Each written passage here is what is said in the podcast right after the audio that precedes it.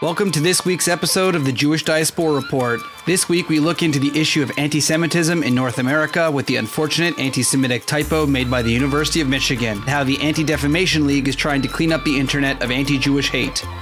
And we discuss if being anti Israel is actually being anti Semitic. Let's get started.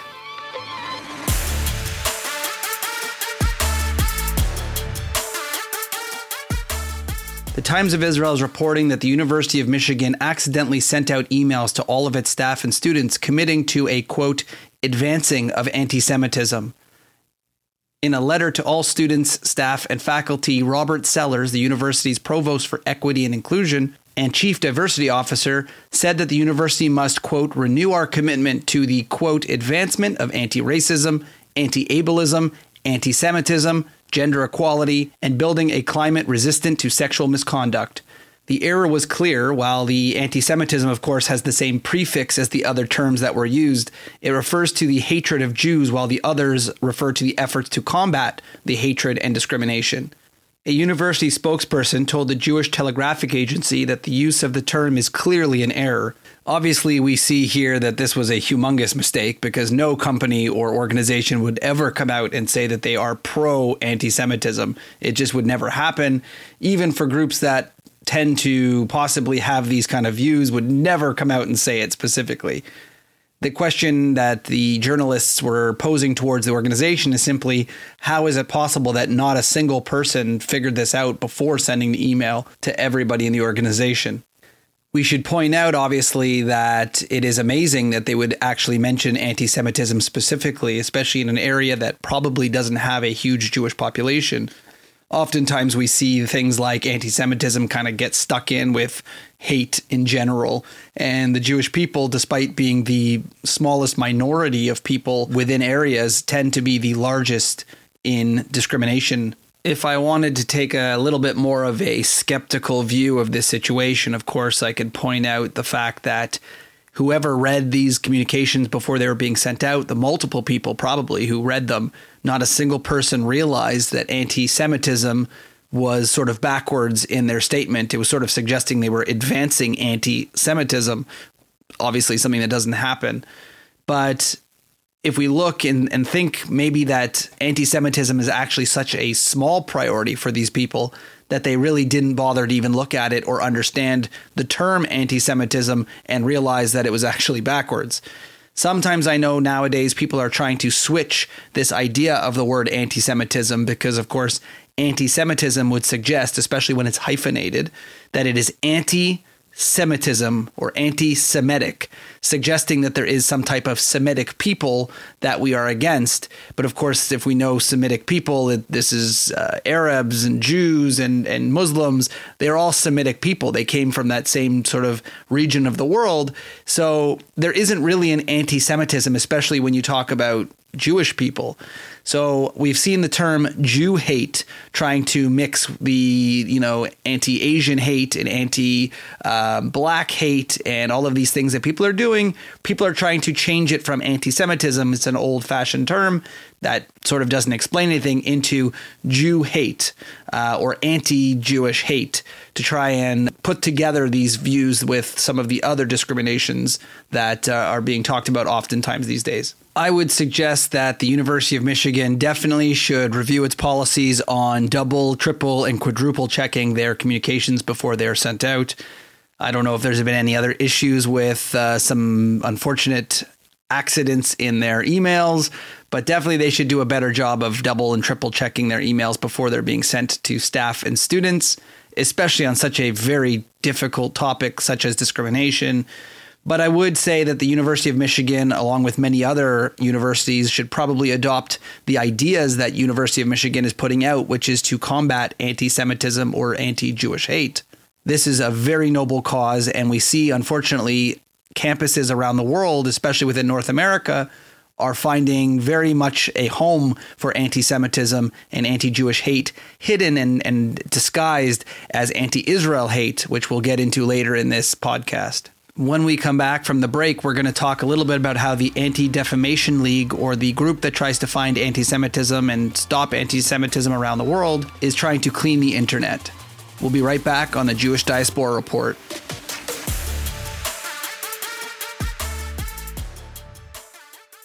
The Times of Israel is reporting that the Anti Defamation League, or ADL, hopes to start fighting the spread of anti Semitism online by creating an algorithm of its own to seek out and report acts of hate online. When it comes to anti Semitism on social media, the algorithms used by governing the major platforms shoulder much of the blame for the spread. The Anti Defamation League hopes to fight this spread by creating an algorithm. The Jewish Civil Rights Group announced that it has built a system called the Online Hate Index, describing it as the first tool ever developed to measure anti Semitism on social media platforms. The program can sift through millions of posts quickly and detect anti Semitic comments and aid in their removal.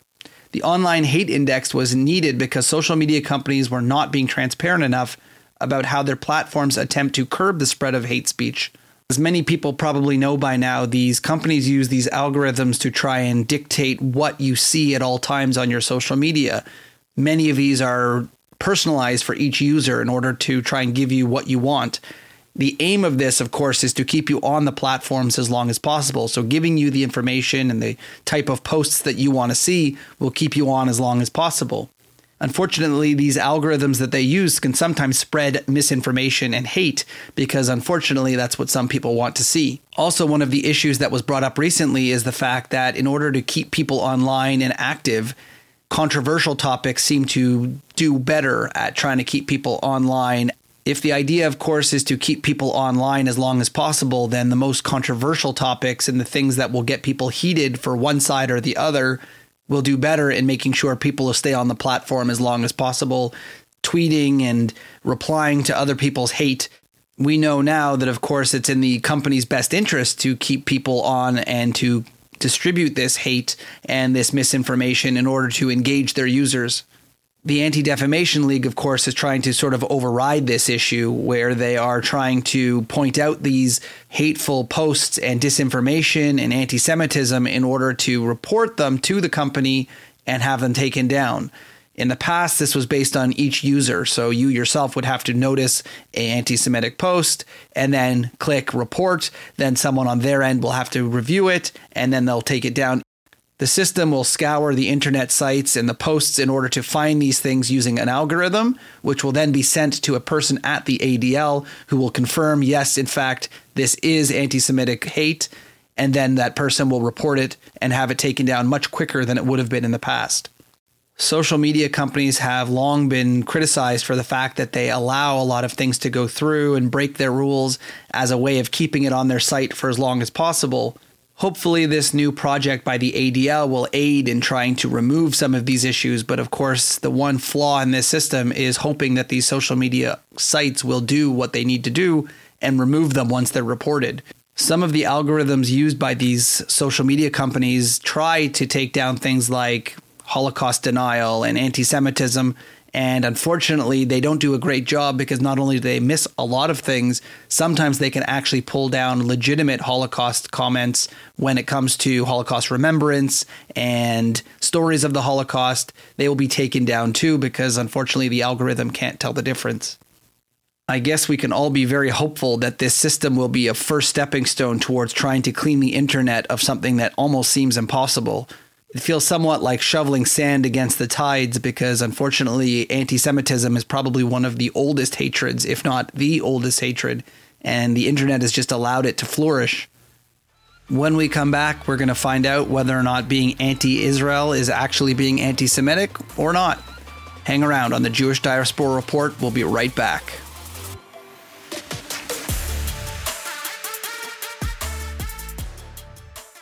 The National Post is reporting one of Canada's most admired human rights experts, Irwin Cotler, has found himself at the center of a controversy at the University of Toronto. He's being accused of anti Palestinian racism by some of the faculty at the school, which is itself often criticized for having anti Semitism as a major problem on its campus.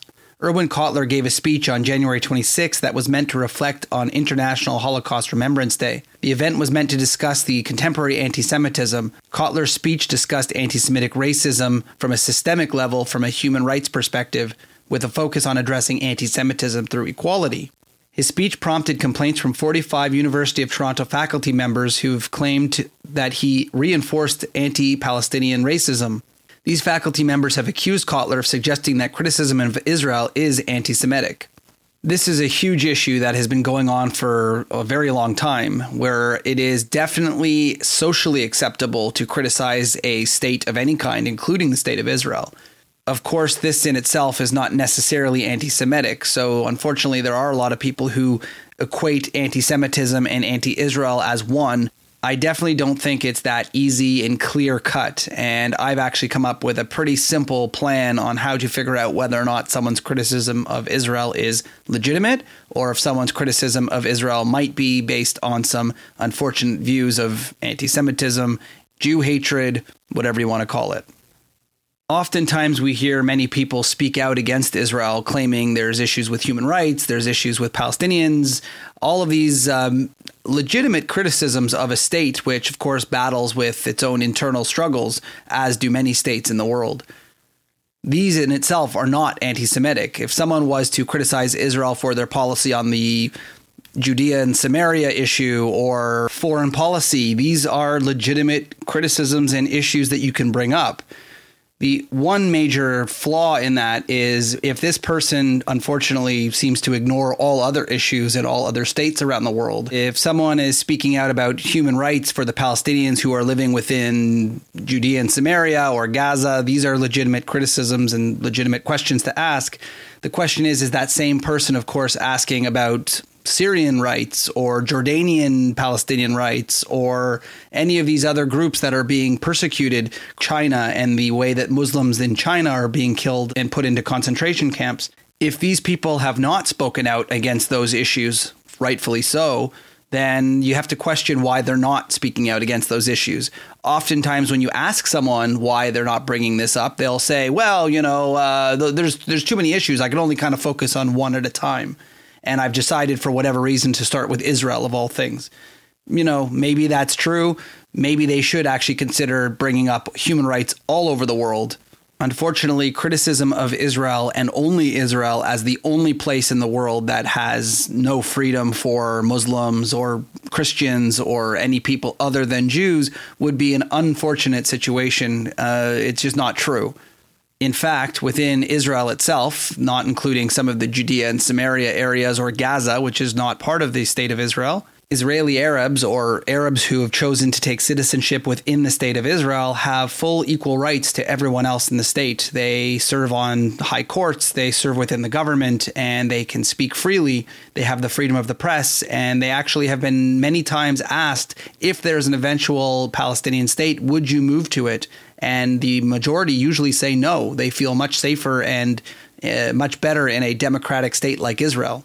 That is not to say, of course, that there are no challenges within Israel when it comes to uh, all of the groups getting along. But of course, there is something to be said when you pick out that one area of the world and ignore, flat out ignore everything else that's happening in the world because apparently it is too difficult to talk about two things at once or frankly, have one unified view on human rights that extends past everybody in the world and not only the people that you feel deserve human rights and others who don't. I'm not suggesting, of course, that anybody who is pro Palestinian is somehow anti Semitic. In fact, I myself would consider myself to be pro Palestinian in the sense that I believe the Palestinian people deserve self determination and rights and freedoms from the governments that are over top of them and keeping them in the lifestyles that they're used to. Of course, Israel has its challenges to make peace with these groups, but unfortunately, Israel is not the only one to blame here when it comes to Irwin Cotler and his suggestion that anti Israel is being anti Semitic or suggesting any type of idea like that, I can't say what he intended. But of course, they do rely one close on the other. So someone who is anti Israel could just be anti Israel for legitimate reasons. However, sometimes you find that they're ignoring the democratic nature of the country, the free press, the freedom to be gay and LGBTQ within the country. And then there's people who ignore all of those things and speak out against Israel while staying silent on the Muslims and the other people who are being murdered across the same region. That, I would suggest, would be anti Semitic, or at least have some sort of anti Semitic double standard Like I said earlier in the podcast, unfortunately, university campuses have become a hotbed for this anti Israel hate, the anti Israel rallies, many of which are based on anti Semitic views, and many of them contain people who would rather see the Israelis killed by missiles and bombs by terrorists rather than seeing actual peace. Irwin Cotler bringing out this fact that many people who are anti Israel can be anti Semitic is not in itself something that should be criticized. It should be something that the side who is anti Israel for legitimate reasons distance themselves from those people. However, instead, they like to double and triple down and make sure that these allies they have within the anti Semitic views will stay on their side. Because you know what? In the end an ally is an ally and i don't really care why you feel the way i feel but i'm glad you do so you can stand next to me at a protest. And that is really honestly shameful.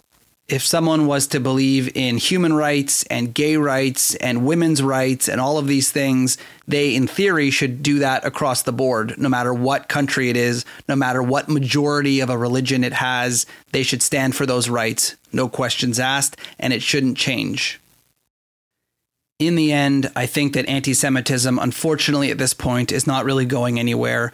I think that organizations and big groups should be a little bit more careful when they put out statements to make sure that they are considering the anti Semitic issues that they're facing and trying to solve. I also think that people like the ADL are trying to do a great job in removing it from the internet, a feat that will probably be almost impossible, but at least they're trying to fix that. And lastly, I think that people should call out anti Semitism where it is and not hide behind the idea of this person agrees with my views on Israel, so I'm okay with them being anti Semitic and anti Israel. I think we should all call out anti Semitism wherever we see it, even if those people agree with us. This has been another episode of the Jewish Diaspora Report. Thank you for listening. Take a look at some of our other episodes, and don't forget to check us out on social media at jdr.podcast. We'll see you next time.